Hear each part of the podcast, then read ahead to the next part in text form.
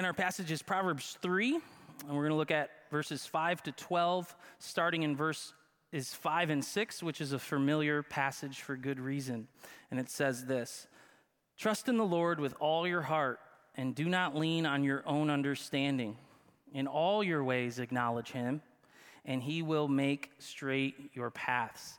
Now, I imagine many of us would agree that trust is one of those things that is hard sometimes.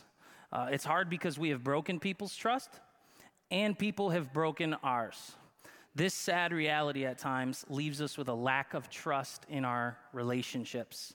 But understand, this lack of trust should not be carried over into our relationship with the Lord, for He has and always will be steadfast in love and faithful to His people.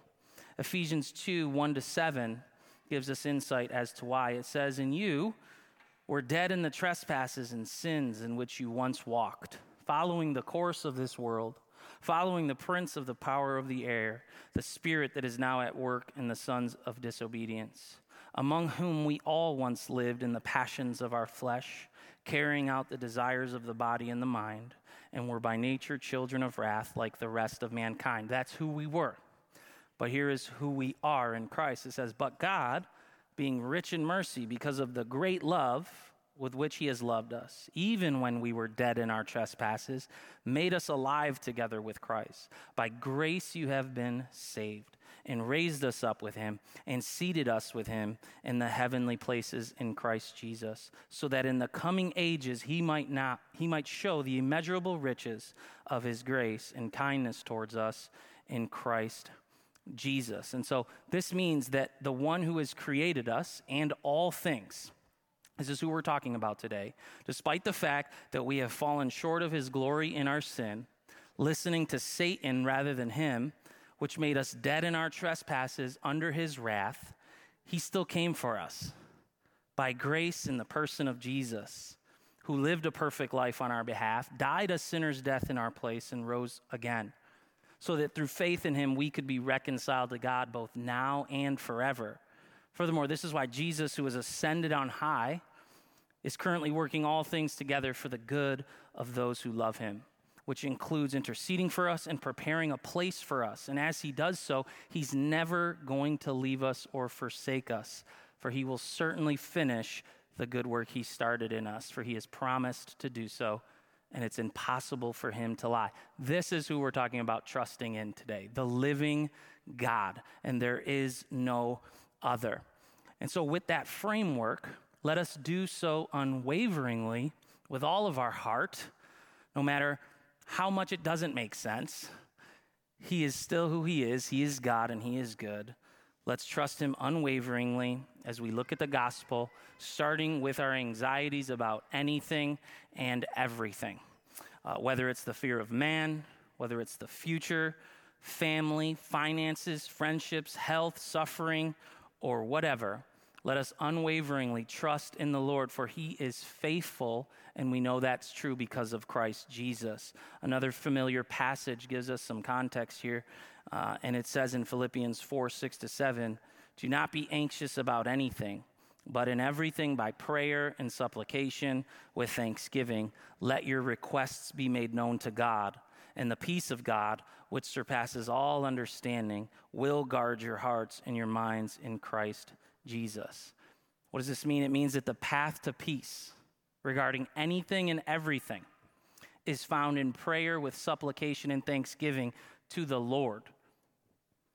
This will also help us have the right perspective to make good and godly decisions unto the glory of God. This doesn't mean God will always answer our prayers the way we want Him to, or that we will always have a better understanding as to why things are the way they are after we pray. It does mean, though, that as we daily pray, and it is a daily activity for the Lord's supply with all thankfulness, especially for His gospel, submitting to His will, as noted in Matthew, His peace, which surpasses understanding, will guard our hearts and our minds in Christ Jesus, which again will allow us to have the right perspective to make good and godly decisions unto the glory of Christ, our living and eternal hope. And so, Let's trust him. Let's trust him in this way, right? Praying every day, not leaning on our own understanding, but acknowledging him. And he will direct our paths, and that includes the path of peace and perspective to make good and godly decisions.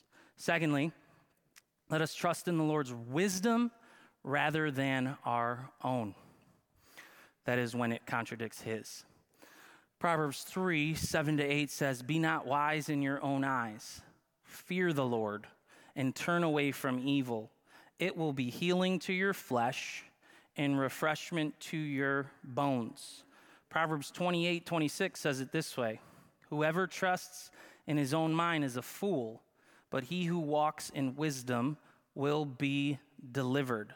This means thinking our way is better than God's and acting upon it is utter foolishness. This is like following a kid's medical advice, advice just because they dress up and play doctor rather than your doctors, right? Your actual doctors.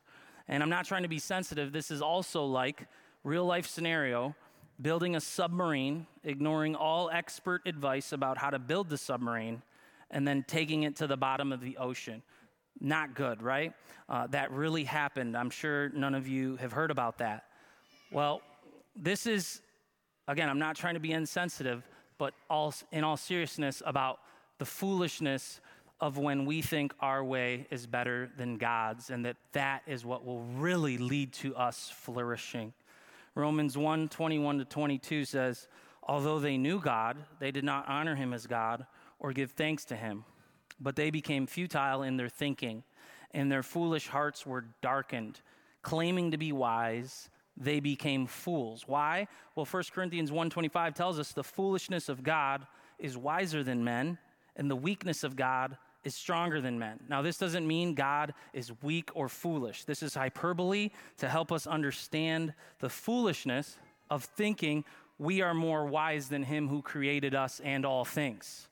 And so, when it comes to being wise in our own eyes, when our wisdom contradicts the Lord's, let us not be so foolish. Right? First and foremost, let us not in our own wisdom justify not worshiping God who created all things in spirit and truth through faith in Jesus, who proved his deity by living a sinless and miraculous life, dying a sinner's death, and then rising from the grave. Let us not be so foolish to reject such a great salvation.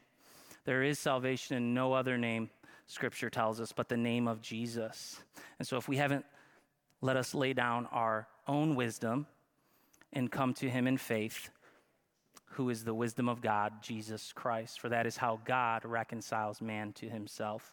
Furthermore, let's not only come to him for salvation, let's also come to him for sanctified living, for the glory of his wisdom, which makes humanity flourish. This is the same wisdom that has saved our souls, which means it's the same wisdom that is good for our souls for all of life, not just eternity. And so we're not to walk in our own wisdom as Christ followers just because he has saved us. Like, this means we're not to indulge and justify in things that he says is unwise. Things like what we've talked about in previous weeks in Proverbs, such as being a sluggard. Uh, no, that's always not good. Uh, having haughty eyes, always not good, unwise. A lying tongue, hands that shed innocent blood a heart that devises wicked plans, feet that make haste to run to evil, bearing false witness, breathing out lies, sowing discord among brothers, adultery, unwise speech. These things, no matter our own wisdom and our own justification, are always sinful and unwise, and therefore will always lead to some form of death, even in the Christian life. And so to think that we will be the only human in history to outsmart God in regards to what is best for human flourishing is foolishness. Now, don't get me wrong, sinful things might feel good, but that doesn't mean they are good. For that which feels good might be the very thing that is killing us ever so slyly and slowly. James 1 15 to, 20, or to 17 says, Then desire, when it has conceived, gives birth to sin, and sin, when it is fully grown, brings forth death. Do not be deceived, my beloved brothers. Every good gift and every perfect gift is from above, coming down from the Father of lights, with whom there is no variation or shadow due to change. This means that there is nothing truly good apart from God, the Father of lights, giving it. Nothing. And so, again, let us not be deceived, beloved, as James says, into trusting in our own wisdom when it says otherwise. For being wise in our own eyes is not the path to life, but death. Isaiah 5 20 to 21 says, Woe to those who call evil good and good evil, who put darkness for light and light for darkness, who put bitter for sweet and sweet for bitter.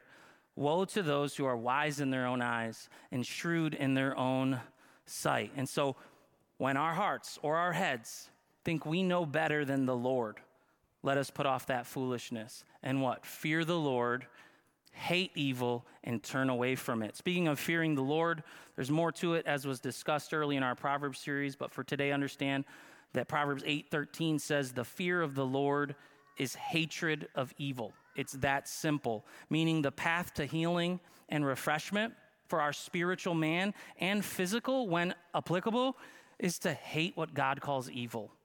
And in contrast, to love what he loves, which is righteousness and justice, as Psalm 33 5 says. Another medical illustration for you, if you will. Imagine somebody going to the doctor and the doctor saying, Listen, this, this, and this is killing you. And so, what you actually need to do is turn away from that and do this, this, and this other thing. And, and that'll make you healthy. Now, imagine not listening like most of us Americans do, right? It's foolishness. And, and that's the idea here. Jesus is the great physician, the wisdom from God, not only that saves our souls, but makes our souls flourish. And so to not listen to him and think, no, my way's better, the sins that I love is actually what is going to make me flourish, and, and, and the distractions, that is unwise because those things will bog us down. They're not healthy for us. And more importantly, they're not honoring to the Lord. And so he says, hey, hate evil, turn away from it, and turn to righteousness. For example, it's not just, hey, don't be lazy. It's, hey, hate that and love being diligent. And you have to start somewhere, right? You're not going to be a rock star overnight. These things build up. He says, hey, listen, don't be adulterous. Instead, love your spouse day by day, a little at a time, to the point where it's not hard for you anymore, right? Um, stop telling lies and start telling the truth. It's not just don't do this, it's get rid of that and do this in trust of the Lord. Why? Because He's a killjoy? No, but because He made us and knows what is truly best for us unto His glory. And so, again, let's trust Him by hating evil daily, not people, but evil, right? Not trusting evil, but trusting the Lord, not flirting with it, not entertaining it, or trying to justify it in our own wisdom. Let's turn from it to righteousness and justice for the glory of Christ's wisdom, for it will be what? Healing and refreshment for our spiritual man and maybe even our physical if we haven't taken that too far already, right? Uh, and so, Proverbs 14 27, the fear of the Lord is a fountain of life, that one may turn away from the snares of death. Our own wisdom is a trap, it's a snare. Proverbs 22 4, the reward for humility and fear of the Lord is riches, honor, and life. And so, again, let's fear the Lord, turn away from evil. Let's hate it and turn away from it to righteousness. It'll be healing. Now, with that said, understand it'll also be hard because uh, trusting the Lord, there's, there's paradox in, in the Christian life, doesn't always lead to blessing in the sense in the moment. There's oftentimes suffering first.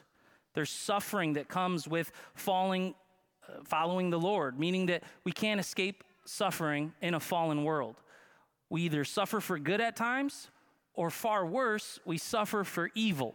Now understand, this is what 1 Peter 3 17 says. It's better to suffer for doing good, if that should be God's will, than for doing evil.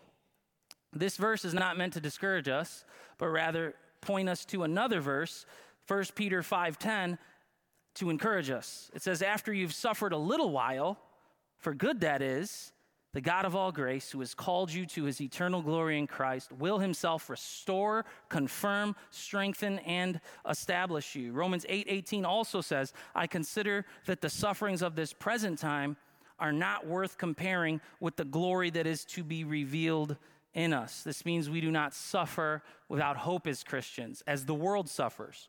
No, our hope is Jesus, and he is a present help in a time of trouble. And so, again, let's not waver in our own wisdom when trusting Him leads to suffering. No, let us remain steadfast unto His glory. Because again, it's better to suffer for doing good than for evil. And not to mention Proverbs 23 18, surely there is a future, and your hope will not be cut off. Because our hope is Jesus, and He's alive and active forevermore. Thirdly, let's Trust the Lord with our wealth in the first fruits of our produce. Proverbs 3 9 to 10 says, Honor the Lord with your wealth and with the first fruits of all your produce. Then your barns will be filled with plenty, and your vats will be bursting with wine. Proverbs 11 24 to 25 goes on to say, One gives freely, yet grows all the richer. Another withholds what he should give and only suffers want. Whoever brings blessing will be enriched, and one who waters will himself be watered. Proverbs 11 28 Whoever trusts in his riches will fall, but the righteous will flourish like a green leaf. Now, these texts aren't preaching a prosperity gospel in the sense of give a thousand and get 2,000 back.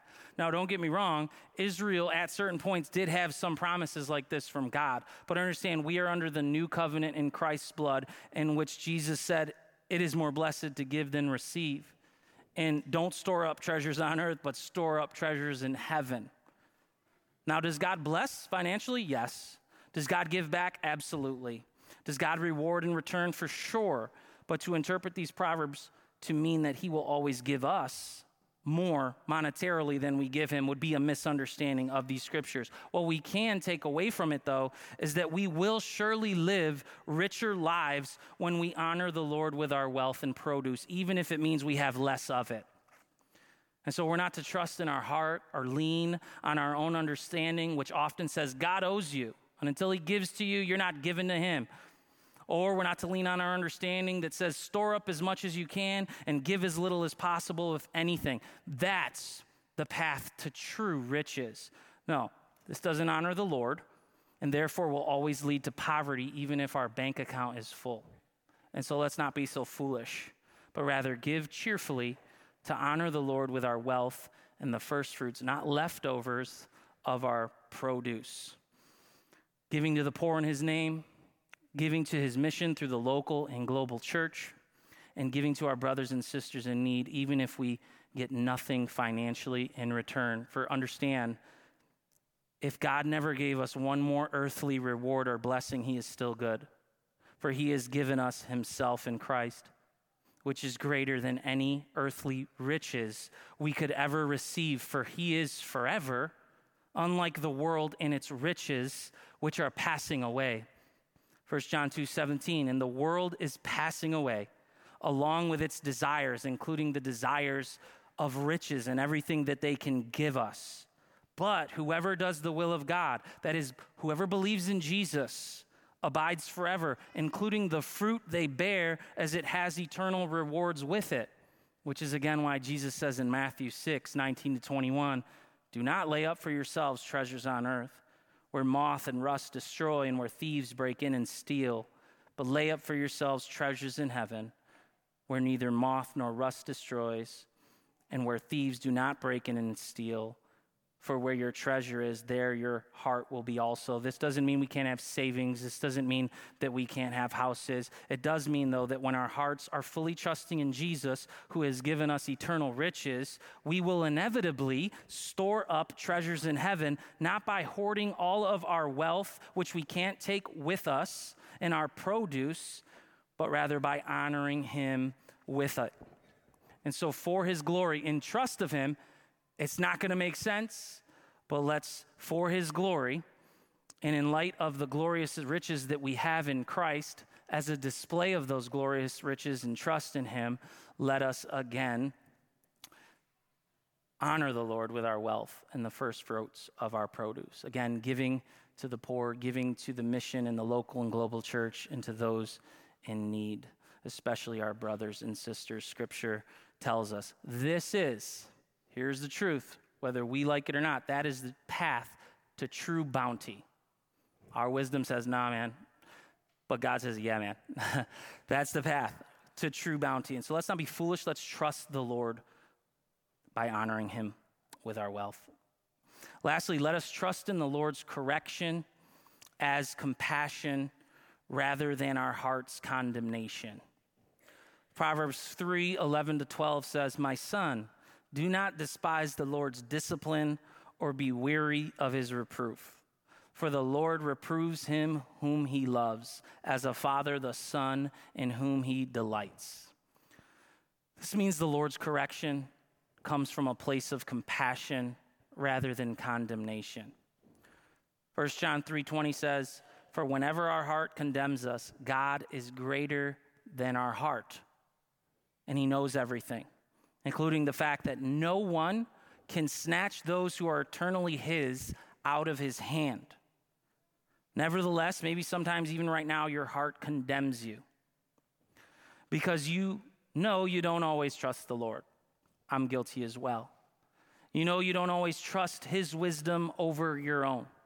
You know, you don't always trust Him with your wealth and the first fruits of it. And so your heart sometimes condemns you, maybe even now.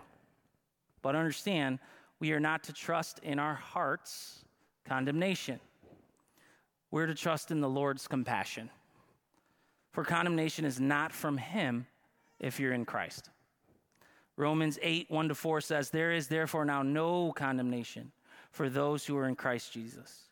For the law of the Spirit of life has set you free in Christ Jesus from the law of sin and death. For God has done what the law, weakened by the flesh, could not do by sending his own Son in the likeness of sinful flesh. And for sin, he condemned sin in the flesh, in order that the righteous requirement of the law might be fulfilled in us who walk not according to the flesh but according to the Spirit. Simply, this means Christ was condemned for us. And through faith in him, the righteous requirement of God's law, because he is a judge, which is perfection, for he is light and in him is no darkness at all. This righteous requirement of his law has been fulfilled through faith in Christ, who kept the law for us and then was condemned for us. Furthermore, this means that when we fail and He corrects us, which often simply comes through the reproof of His word, we don't have to despise His reproof like we all despised our parents' reproof as kids or condemn ourselves, like hate ourselves. I just can't get it right. Remember, remember ever feeling that way as a kid? It was probably more just feeling sorry for yourself. But we don't have to despise his reproof or condemn ourselves because he's not trying to hurt us. He's trying to help us share in His holiness, which is to make us healthy, and the peaceful fruit of righteousness unto His glory. Again, this is like a loving parent, a loving parent. And no parent is perfect, but when we're going good, we discipline from a place of not I'm annoyed and I'm just gonna just let my annoyance out. It's from a place of I love you and I want what's best for you. And so I'm going to, even though I don't want to, discipline you because you're so darn cute, right? Well, this is God. This is God. Hebrews 12 talks about this in verse 5 to 13, but we're just going to look at verse 10 to 13. Mind you, he's a way better father. He's a perfect heavenly father. He's not like us or, our fathers, he's perfect. Verse 10 to 13, they disciplined us for a short time, speaking of our earthly parents, as it seemed best to them, but he disciplines us for our good. It's never out of annoyance, always for our good, that we may share his holiness. For the moment, all discipline seems painful rather than pleasant, but later it yields the peaceful fruit of righteousness to those who have been trained by it. Therefore, what?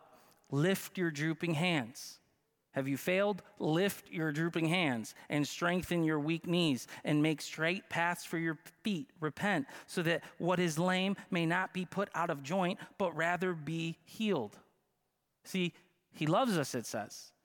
He does it for our good. It's not from a place of condemnation, it is always only from a place of compassion, for we are His children through faith in Christ, who again was condemned for us, fulfilled the law for us. This doesn't mean there aren't earthly consequences for our actions. It does mean there is compassion from our Heavenly Father, even so.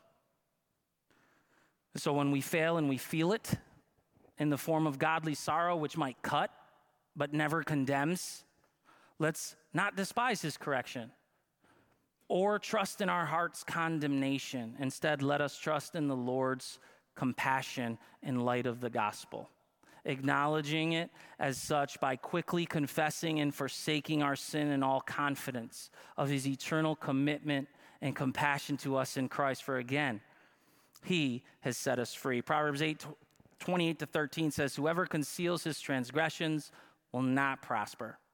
That's, that's not the path to prospering. Hiding out in the closet, hoping your dad doesn't spank you. I'm not talking about my childhood, but that's not the path to life.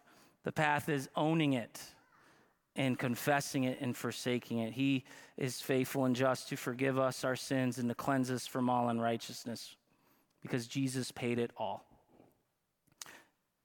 And so, again, let's trust the Lord by trusting that his correction is from a place of con- compassion, not condemnation, and rest in his love as we regularly confess and forsake our sin. This is the path of trusting in the Lord with all of our hearts that leads to sharing in the Lord's holiness, which is for our healthiness and the peaceful fruit of righteousness to the praise of his glorious grace in Christ. And so, whether it's our anxieties, whether it's our own wisdom, whether it's our riches, whether it's our failures, the condemnation, let's trust the Lord. He is good and faithful even when we are not.